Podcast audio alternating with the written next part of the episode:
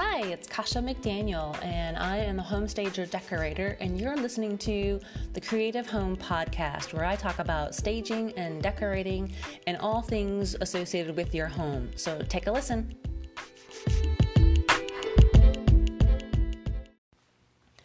Good morning, everybody. Welcome to another Creative Home Podcast. My name is Kasha.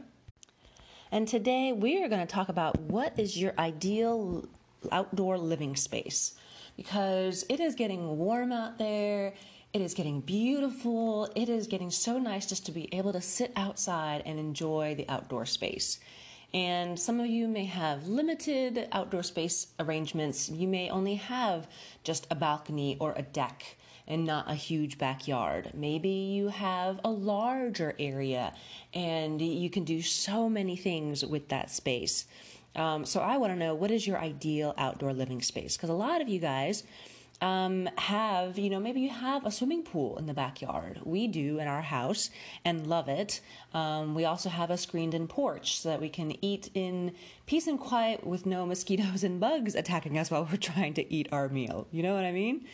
So, what is something that's ideal for you? So, would something like a retractable power screen be something up your alley? I just saw that recently on Pinterest and I couldn't believe it. I'm like, retractable motor a powered one, literally. So, you have your typical um, patio outside where you have the posts outside, and then between the posts, it's the screen that's hidden up high in the ceiling of the, the screened in area.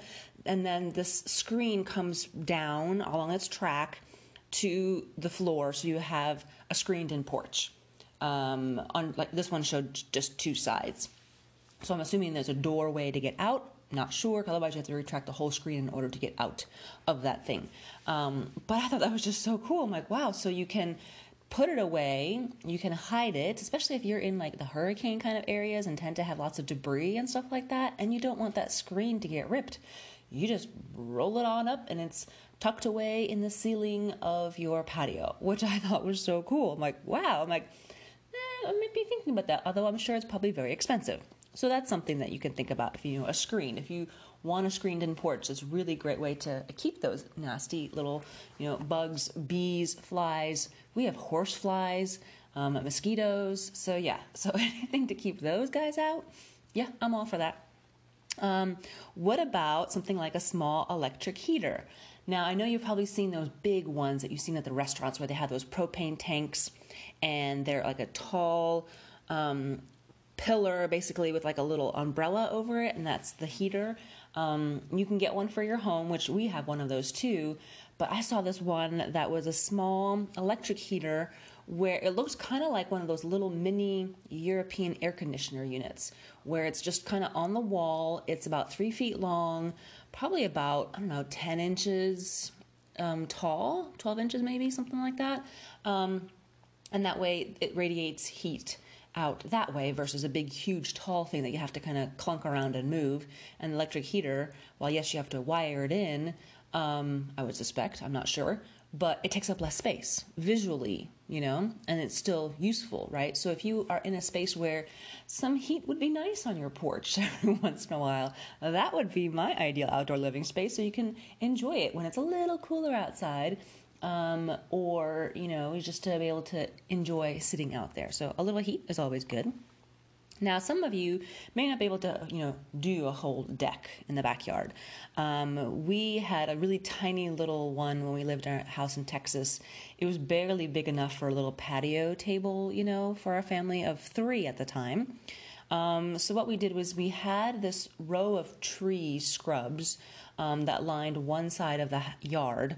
And so we made a gravelly path that then took us to a much bigger patio area where we could put the table out there and enjoy it. And it was really cool. It, we called it our McDaniel Cafe, I think is what we called it. Um, and it was just neat to walk among the trees. We put up those beautiful bulb lights along the way. So at nighttime, when it's dusk, you turn some lighting on. Um, it's a pathway you can walk to the back, and then you, we laid these tumbled bricks, if you will. It took us, I don't know, a couple weekends to put it down because it was like a 13 by 13 patio that we ended up doing it because the yard was pretty decent, you know. It didn't take up the whole yard, um, but it was enough for it was in the one corner of the yard was this walkway path, meandering path through the trees um, to this patio, and it was just lovely. It was relaxing and things like that. Um, so sometimes you kind of have to make your own, right? Um, things like a hammock oasis. Who wouldn't want to sit in a hammock and just kind of just sit among the trees and, and just enjoy nature? Um, especially when those hammocks, those are the kind that you can put away where it comes um, either you just hang it up between two trees, or sometimes you have those kind with a hammock stand. You know what I'm talking about, those really nice ones that you pull out, you know, for the summertime and everything. Um, and again, under the trees with some lights, and it's just a great relaxing way to read a book or just hang out and, you know, have your own oasis. But maybe something like a fire pit or a fireplace is something more to your liking. If you like, you know, maybe you are in a colder climate and it doesn't get that hot. Um, we had a fi- have a fire pit basically in all the houses that we've ever done, whether it's near the house or further away from the house. Um, we like having fire pits, basically, so we can burn some wood, roast some marshmallows, um, you know, play some music, you know, just have a little bit of fun. Um, so we've always had that. But of course, you also want to think about privacy. So if that's one of your concerns, there's so many different kinds of screening that you can use.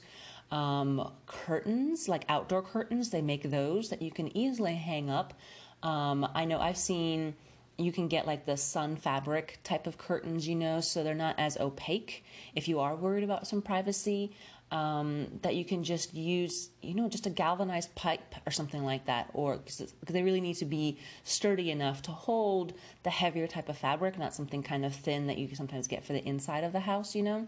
Um, and then you can always paint it so it doesn't stand out. You know what I mean? So yeah, so different ways of doing privacy.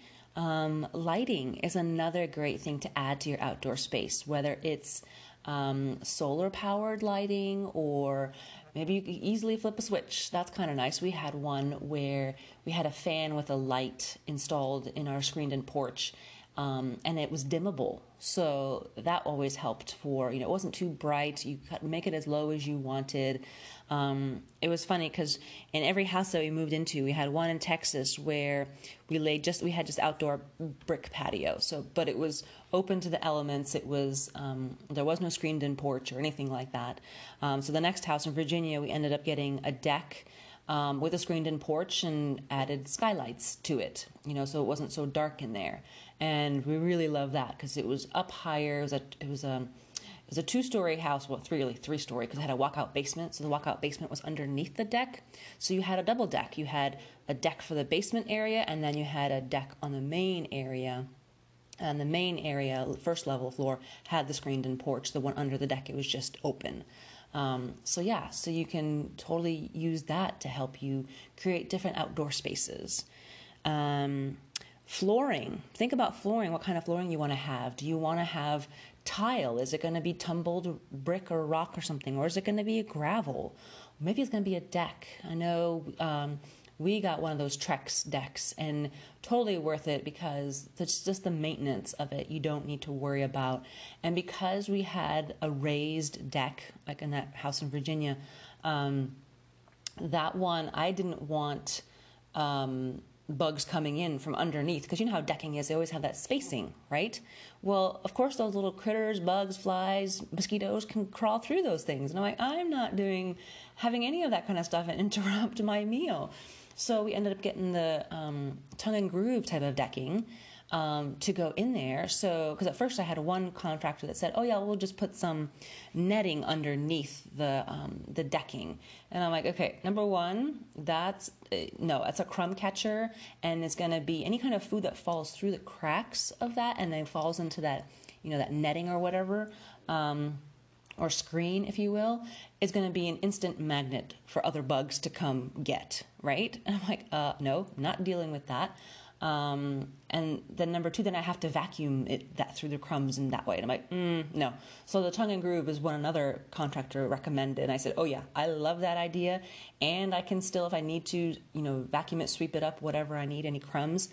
Um, so yeah, so that one worked out ideally for us, that kind of um, situation. So think about kind of flooring you're going to have. Um, I know a lot of you dream about an outdoor kitchen. I know if you love cooking outdoors, that may be something you love to do and have a barbecue with a um, uh, um, maybe a pizza oven or a stove top, something like that. Especially if you do outdoor type things, food cooking like that, that's something that you know that could be your ideal outdoor space. Maybe you want to watch movies out there. You know, you can organize all of these different areas into different zones, if you will, because um, there's so many different ways you can out, use an outdoor space with kids, without kids. You know, empty nesters. There's so many different ways you can update it. Um, I helped a couple uh, not too long ago set up their outdoor space. They just didn't um, couldn't figure out the best way to set up their space they had an outdoor TV that they wanted to watch the games on out and you know enjoy the outdoor living space. Um, but they just couldn't figure out how to set it up correctly. So uh, virtually, we, they sent me pictures, and I sent them pictures back of how to rearrange things, and we talked through it and met online. And they just loved it. Like, oh my gosh, that works so much better for us. Thank you so much.